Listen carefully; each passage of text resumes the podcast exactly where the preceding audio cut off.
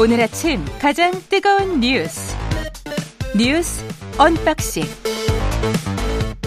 자, 뉴스 언박싱 시작하겠습니다. 민동기 기자, 김민아 평론가 나와 있습니다. 안녕하십니까? 안녕하십니까? 예, 한미 정상회담 관련해서 어제 뭐 굉장히 많은 뉴스가 쏟아졌습니다.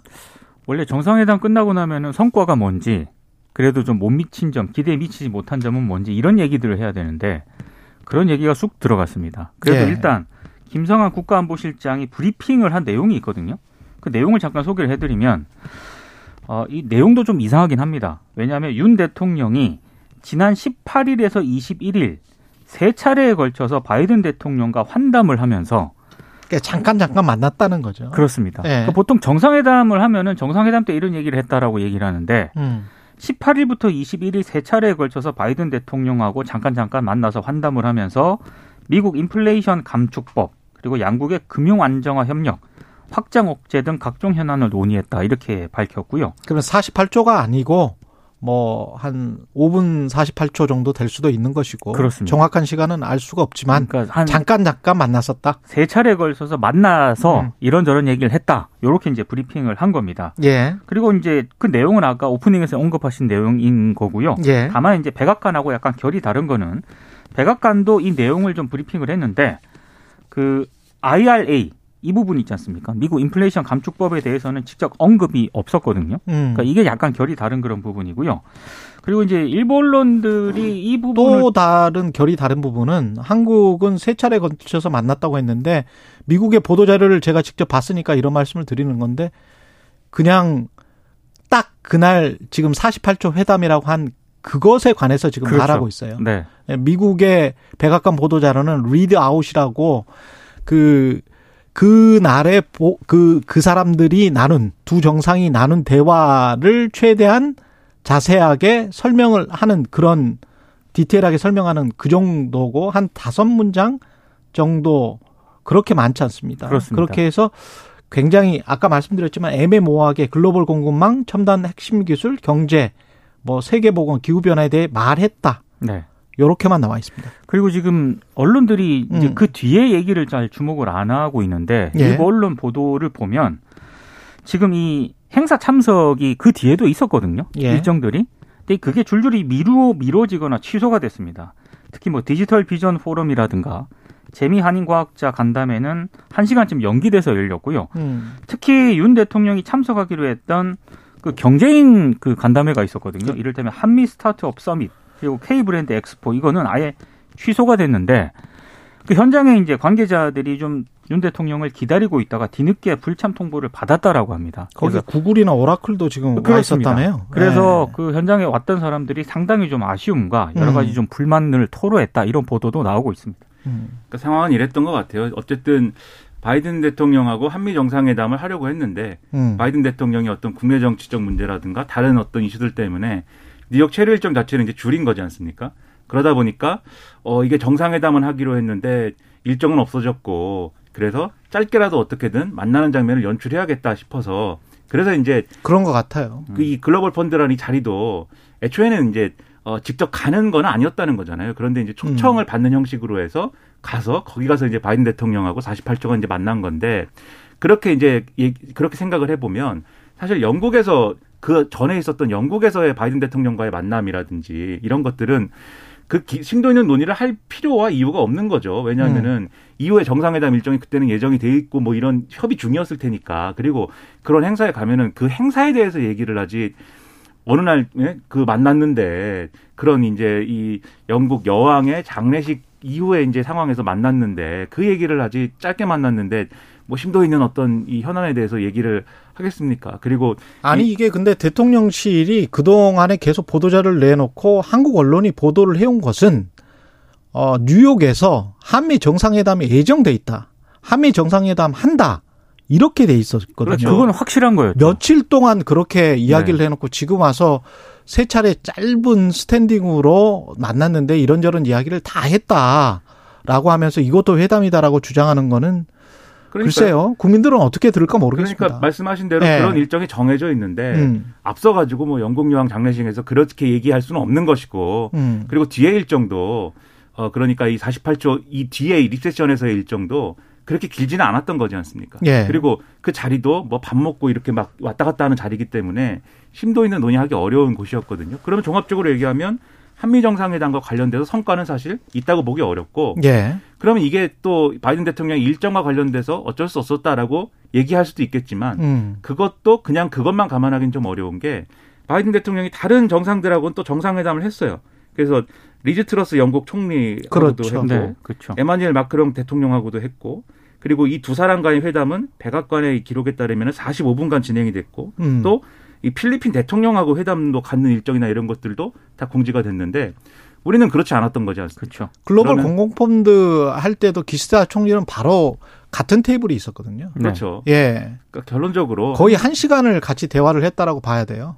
결론적으로 이 한미 정상회담은 다소 여기저기로는 실패한 일정이다라고 예. 하는 평가를 피할 수가 없는 상황입니다. 예, 날씨 들으시고 어, 뉴스 언박싱 다시 시작하겠습니다. 네, 뉴스 언박싱 다시 시작하겠습니다. 민동기 기자, 김민아 평론가와 하고 이야기하고 있습니다. 김양순 특파원이 워낙 그 대통령실 해명과 관련해서도 이야기를 다 풀어줬기 때문에 별다른 언급 안 하고 환율 이야기를 바로 하겠습니다. 어제 천사백 원 뚫은 정도가 아니고 뭐 천사백십 원까지 뚫어버렸더라고요. 근데 지금 제롬 파월 원전 의장이 어제 팔 분 정도 기자회견문을 읽었는데 예. 여기서 물가 안정을 일곱 번이나 언급을 했거든요. 음. 그러면서 앞으로도 공격적인 금리 인상을 계속 이어가겠다 이걸 예고를 한 그런 상황입니다. 아, 그래서 이제 이창용 한국은행 총재도 어제 비상거시경제금융회의에서 어, 향후 기준금리를 한 번에 영 점 오 퍼센트 포인트 이상 올리는 이 공격적인 통화긴축도 배제하지 않겠다. 이제 이런 음. 취지로 얘기를 했는데 아, 근데 오늘 뭐 대다수 언론들이 또 이 문제를 지적을 하고는 있습니다. 우리 정부 입장에서 마땅한 대응책이 없다는 그런 얘기인데, 일단 고물가가 가계 소비를 위축이 시키지 않겠습니까? 당연히. 예, 당연하죠. 그러면 이제 민간 소비가 위축이 되면은 수출도 지금 굉장히 어려운 그런 상황, 상황에서 하반기 성장 동력 실종될 수 있고요. 가장 큰 걱정은 가계 부채입니다. 음. 어, 환율 방어를 위해서 다음 달 빅스텝을 이제 내비쳤는데, 이렇게 되면은 가계 대출자들의 이자 부담은 늘어날 수밖에 없고, 어, 특히 이제 자영업자들 같은 경우에도 금리 인상이 되면은 버티기가 좀 어렵지 않겠느냐. 그리고 대출 비중이 높은 국내 기업들 역시 어려움에 직면할 수밖에 없고 중소기업 같은 경우는 더 충격이 큰 그런 상황인데 이런 상황에서 정부가 어, 특별한 대응책은 좀 없는 것 같습니다. 지금 뭐 한미 통화 수화프 얘기가 나오고는 있습니다만 미국 측이 큰 의지가 없다고 지금 보는 게 좀 냉정하게 냉정한 시각 아니겠습니까? 유동성 공급 장치를 뭐 검토하겠다. 검토하겠다는 거잖아요. 근데 검토하겠다라고 어제 얘기를 했는데도 환율이 치솟았거든요. 그게 결국은 시장이 가장 정확하게 보고 있는 거잖아요. 그렇습니다. 예. 그래서 좀 답답한 상황인 것 같습니다. 그러니까 지금 이제 미 연준에서 금리 인상하는 것도 하는 거지만 음. 이게 어느 정도 어느 정도 폭으로 할 것이다라는 게 예상이 돼 있고 거기에 그런 어떤 로드맵을 따라가고 있다라고 하면은 거기에 맞게 대응을 할 수가 있겠는데 지금 연준도 계속해서 자기들이 예상한 것보다 더 가파른 금리 그렇죠. 인상, 더 이제 좀, 어, 좀 안 좋은 상황, 이런 것들을 예정하면서 확인하면서 가고 있는 거거든요. 예. 그러다 보니까 한국은행도 기존까, 기존에는, 어, 애초에 예상대로, 어, 이 진행이 될 경우에는 영 점 이오 퍼센트 포인트씩만 올릴 거다. 한국은행 총재가 거의 이, 여기에 가까운 얘기를 계속 해왔어요. 그런데, 어, 연준의 최근에 이제 금리 인상 이후에는 아, 우리도 그러면 이 통상적인 그러한 어떤 인상폭이 아니라 좀 더 가파른 인상할 수밖에 없다는 취지로 지금 얘기를 한 거예요. 한국은행 총재가. 음. 그렇게 보면은 당연히 그러면 금리 인상이나 이런 것들이 이어질 수 있고 그리고 그런 게 또 고환율이나 이런 것 갖고 겹쳐가지고 지금 어쨌든 미 연준의 그런 상황들 때문에 강달러 체제가 계속 이어지는 거니까 이 고환율 문제까지 겹치면은 수입물가 상승과 그다음에 가계부채의 어려움 이런 것들이 계속해서 누적돼가지고 어, 두 배로 힘든 상황을 만들 수 있는 거 아니겠습니까? 그렇기 때문에 이게 뭐라도 하나를 지금 어, 이 김을 좀 빼야 되는 것인데 그런데 금리 인상이라는 거는 그렇게 따라가는 수밖에 없는 거고 결국 이제 환율이라는 점에서 환시장에 대한 어떤 뭐 개입이나 또는 뭐 어떤 수단이 있어야 되는 거지 않습니까? 예. 그래서 이제 통화수합 얘기를 하는 건데 음. 그러니까 지금 뭐 이 당국이라든가 언론 보도나 이런 걸 보면은 당장 외화보 요구가 큰 문제가 없기 때문에 당장 외환 얘기가 닥치거나 그런 건 아니다라고 얘기를 하고 있습니다만 그게 그것도 중요하지만 결국은 시장에 어떤 영향을 미치는 그런 태도와 어떤 대책이 나오느냐가 훨씬 더 지금 지금 상황에서는 중요한 것 같아요. 그렇죠. 음. 근데 이제 한미 정상회담이 어, 애초에 예정된 대로 진행이 되고, 그리고 경제수석이 거론한 것처럼, 지금 말씀하신 것처럼, 뭐, 외환과 관련돼서 어떤 안전장치를 마련한다거나, 이 정도 수준의 합의가, 정상 간의 합의가 나왔다라고 한다면은 그럼 이제 중앙은행 간의 이제 통화수합이나 이런 것들도 가능성이 커졌다. 이렇게 보고 시장이 반응했을 것인데 지금 한미 정상회담이 완전히 어그러진 것처럼 돼버렸고 세부적인 내용을 뭐 합의했다거나 논의했다고 볼 수가 없는 상황이지 않습니까? 시장은 명확히 그렇게 보고 있습니다. 그렇죠. 그렇죠. 예. 그러니까 이제 환율을 치솟는 것이고 음. 일부 전문가들이 그 얘기를 이미 했어요. 천사백 원을 넘기면 이게 일종의 뭐 늘 얘기하는 무슨 뭐 심리적 마지노선 그러니까 얘기할 예. 때마다 달라져요. 심리적 마지노선은 뭐 천오백 원 얘기까지 지금 나오고 그렇죠. 있습니다. 심리적 예. 마지노선은 항상 후퇴하는데 음. 이것을 넘겼기 때문에 그 다음부터는 뭐 천삼백 원대에서는 천삼백팔십 원이냐 구십 원이냐 이거를 매일 얘기했지만 이제는 천사백 원대라고 하면은 이삼십 원씩 그냥 팍팍 올라갈 수 있다. 이렇게 음. 얘기를 하고 있는 거여서 뭔가 기민하게 움직이지 않으면 이 상황이 엄청난 부담으로 되돌아올 수밖에 없다. 이거는 명확 관화하기 때문에 시급한 대책이 또 필요한 것 같습니다. 그 좋은 뉴스도 좀 전해드릴게요. 제가 믿는 제가 믿는 자본주의의 가장 큰 장점은 그 자연의 평형 이론을 저는 자본주의가 굉장히 잘 이루고 있다라고 생각을 하는데 가장 중요한 건 가격이거든요. 음. 가격이 미국의 달러 가격이 너무 많이 이렇게 가파르게 치솟았잖아요. 그러면은 어, 또 떨어질 수가 있어요. 이거는 마치 물과 같은 거라서 자본주의의 돈의 흐름은 그런 측면들이 있기 때문에 나중에 이제 이종우 센터장이랑 좀 음. 이야기를 해보겠지만 저는 막 그렇게 너무 그 심란해 하실 필요는 없다. 이 좋은 뉴스 하나만 전달을 해드리고 나쁜 뉴스는 지금 미국에서 고금리가 가는 게 미국 사람들이 예측하는 거는 이천이십사 년까지는 갈 것 같다라는 거잖아요. 이천이십사 년까지 가서 한 사 점 사에서 한 사 점 오 후반대까지 어쩌면 가다가 거기 그때부터 조금씩 꺾이고 그걸 보는 거는 이천이십오 년이 될 것이다. 네. 그렇다면 우리가 대비해야 되는 거는 올해가 아니고 네. 내년이다. 음. 이천이십삼 년이 굉장히 힘들어지겠구나. 그걸 예상하시고 가계 재정이랄지 국가, 기업들 뭐 이런 것들 다 신경을 써셔야 될 것 같습니다. 내년이 더 힘들 것 같습니다. 좋은 뉴스가 아닌 것 같은데. 예. 두 가지 예. 생각이 드는데 예. 자연은 그렇게 평형을 찾아가는 것이기도 하지만 음. 그 평형을 찾는 과정에서 인간의 한계를 넘는 경우가 많아요. 자연이 홍수가 자연, 날 때가 있거든요. 그러니까 자연이 무섭습니다. 이게 홍수가 날 때가 있거나 이상기후로 가뭄이 오랫동안 계속될 때가 있어요. 그렇죠. 그런 그게 이번인지는 저도 몰라요. 아, 근데 그러면 네. 내년을 잘 버텨야 되는데 예. 그게 어느 정도 체력이 되시는 그러니까요. 분들은 버틸 수가 있지만 그렇죠. 자연이 이렇게 무섭지만 예. 또 하나 희망적인 것은 가끔 자연이 홍수가 날 줄 알았는데 홍수가 안 오기도 하고 태풍이 그렇... 올 줄 알았는데 그렇습니다. 태풍이 비껴가기도 합니다. 갑자기 날이 좋아질 수가 있습니다. 네. 예. 희망적인 뉴스죠? 오묘, 네, 오묘합니다. 네. 저는 자연주의 평형이론을 믿고 있습니다. 네, 오묘한 얘기입니다. 네. 국민의힘 윤리위에서 이준석 전 대표의 추가 가처분을 할 수도 하는데 이게 추가 가처분이 당헌 당규의 배격이 된다. 그래서 또 이, 이거에 관해서도 지금 뭔가 제재를 하겠다 뭐 이런 이야기예요? 그러니까 지금 중앙윤리위원회가 예. 이준석 전 대표가 당 전국위원회 개최금지 가처분 신청을 했잖아요. 음. 근데 이 신청한 것을 징계사유에 넣은 것으로 확인이 됐습니다. 음. 그러니까 이준석 전 대표가 지난 오 일 열린 전국위원회 사전에 개최를 막아달라고 가처분을 신청을 해서 예. 이게 당원의 의무를 어겼다라고 중앙윤리위원회가 이제 판단을 하고 있다라는 건데요. 그래서 지금 일부 언론 보도를 보니까 재밌는 그런 좀 전망을 내놓았던데 만약에 이준석 전 대표에 대한 경찰 수사 결과에서 성비위나 증거인멸 교사, 무고 혐의점이 드러나지 않았을 때 플랜 B로 가처분 신청이 주요 징계 사유가 될 수 있다. 이런 관측이 나온다라고 하는 겁니다.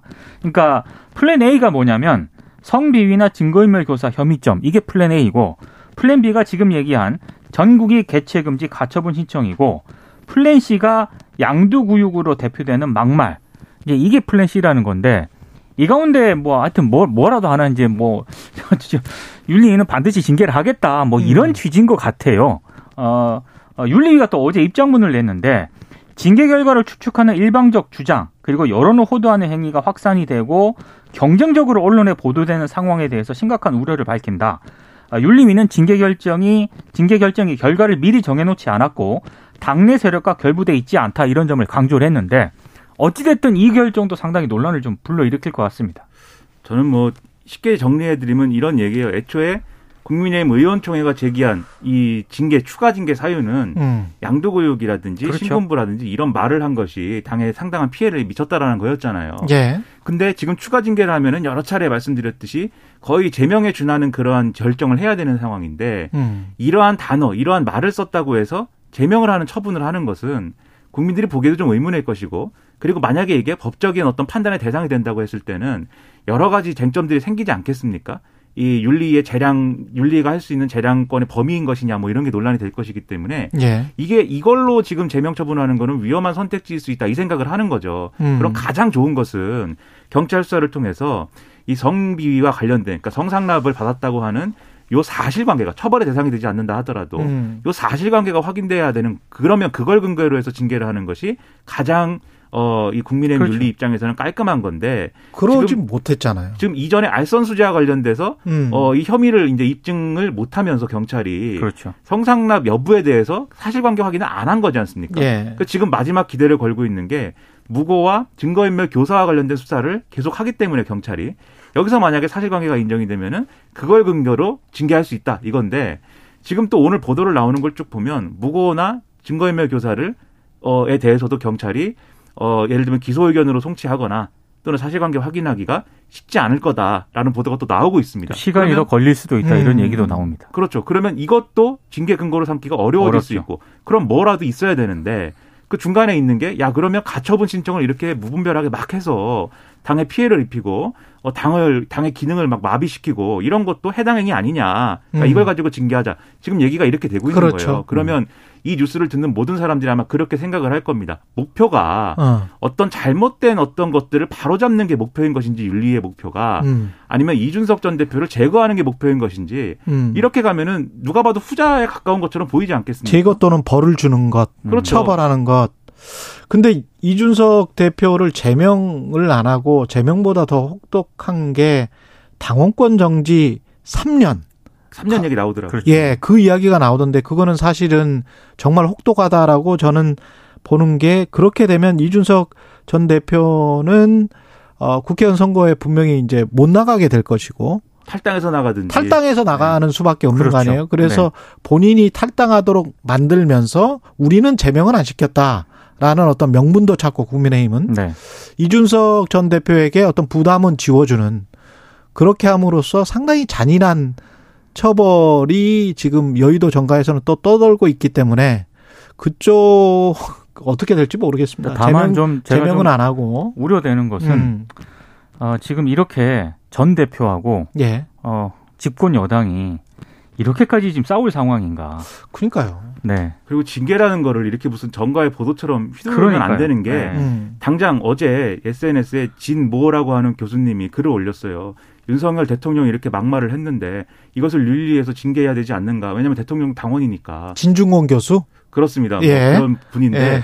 근데 과연 그, 그렇게 되겠는가가 의문이지 않습니까? 예. 그것만 비춰봐도 이렇게 윤리가 이런 식으로 형평성을 잃었다라는 지적이 나오면 그런 이 거기서부터 가지치게 해가지고 이상한 논란으로 막 가는 거거든요. 그렇지. 앞으로 이걸 어떻게 감당할 것이냐. 상당히 여당이 이렇게 가는 게 바람직하냐는 상당히 의문입니다. 예, 대통령실 참모진 재산 공개는 뭐 그 좀 많 많습니다. 대, 대충 한 수십억 되는 것 같고요. 평균 재산 그 정도 되는 거죠. 삼십팔억 삼천만 원. 삼십팔억 삼천만 원. 예, 여기까지 듣겠습니다. 참모진 열여섯 명의 평균 재산은 삼십팔억 삼천만 원.